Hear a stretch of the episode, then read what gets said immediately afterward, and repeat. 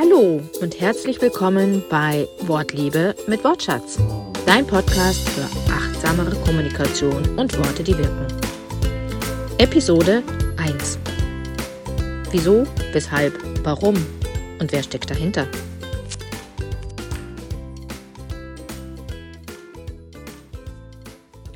Hi, ich bin Christiane und ich liebe Worte. Du auch? Wenn wir uns an eigene Grenzen wagen, diese überwinden, kommen wir weiter. Sich immer wieder mit Bestehendem auseinanderzusetzen, kritisch zu hinterfragen, bringt Neues hervor. Das gilt auch für Worte und Texte. Wenn ich mit meiner Hündin durch den Wald stromere, schnuppere ich morgens den schwer dumpfen Geruch des noch feuchten Grases, spüre einen Hauch von Wassertropfen in der Nase. Ich höre, wie ein Eichhörnchen mit seinen Krallen ganz fein kratzend über die Äste huscht. Manchmal sehe ich am Horizont ein Reh, kaum von der grauenbraunen Waldsilhouette zu unterscheiden. In meinem Kopf rattern die Worte los, um genau solche Situationen zu erzählen, um genau hinzuschauen, um zu beschreiben, um zu malen.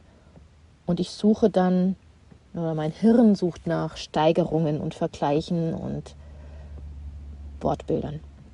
Ich habe schon immer Worte geliebt und ich habe auch schon immer mit ihnen gespielt, mit ihnen Menschen in Geschichten unterhalten, mit ihnen Bilder in die Köpfe anderer gemalt.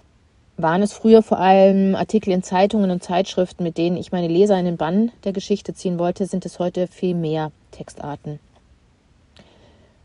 Heute frage ich mich zum Beispiel, was macht denn dein Produkt, deine Dienstleistung aus? Wodurch wird sie einzigartig und was ist vor allem der Kern Warum möchte dein Kunde dein Produkt haben? Wo ist sein Problem? Wie schaffen es welche Worte genau, dass deine Leser, deine Website-Besucher verstehen, warum sie bei dir richtig sind? Ich liebe es zu durchdenken, zu erfassen, zu ergreifen, finde Worte und bringe Komplexes am liebsten verständlich auf den Punkt. Denn es gibt weniges, was so nervig ist wie Texte, bei denen man das Gefühl hat, ausgeschlossen zu sein, weil man sie einfach nicht versteht. Wusstest du, dass Zuhören eine der wichtigsten Grundlagen ist, bevor man überhaupt Informationen in Worte und Sätze verarbeiten kann? Ich finde, wir sollten heutzutage viel mehr mischen, einen Mix finden aus Journalismus, PR und Marketing. Die Zeiten für reine Werbetexte sind meiner Meinung nach lange vorbei. Es gilt vielmehr zu gucken, wie berühre ich die Menschen? Wenn Sie meine Texte im Internet lesen. Darf verkaufen, natürlich, aber ich muss nicht ständig verkaufen. Viel mehr Möglichkeiten, unsere Kunden, unsere Leser gerade im Internet zu erreichen. Es liegt mir am Herzen, dass du deine eigenen Worte findest, dass du lernst, welche Worte wie wirken, warum was wie wirkt, wie ich was einsetze, wie wir Sprachbilder, wie wir Stilistik verwenden, um ganz bestimmte Dinge bei unseren Lesern zu erreichen. Und das ohne sie in einem negativen Sinne manipulieren. Es geht also vielmehr darum, deine eigene Tonalität zu finden, damit du und auch dein Unternehmen, damit ihr erkennbar seid. Du sprichst deine Kunden mit emotionalen Texten so an, dass sie sich bei dir finden und dass sie gerne wiederkommen. Ich zeige dir Tipps und gebe dir Tricks und wir gucken einfach mal, was gibt es denn an Handwerkszeug? Wie gelingt es denn, einen lesbaren Text wirklich zu schreiben. Bei manchen Texten quält man sich jedem einzelnen Wort.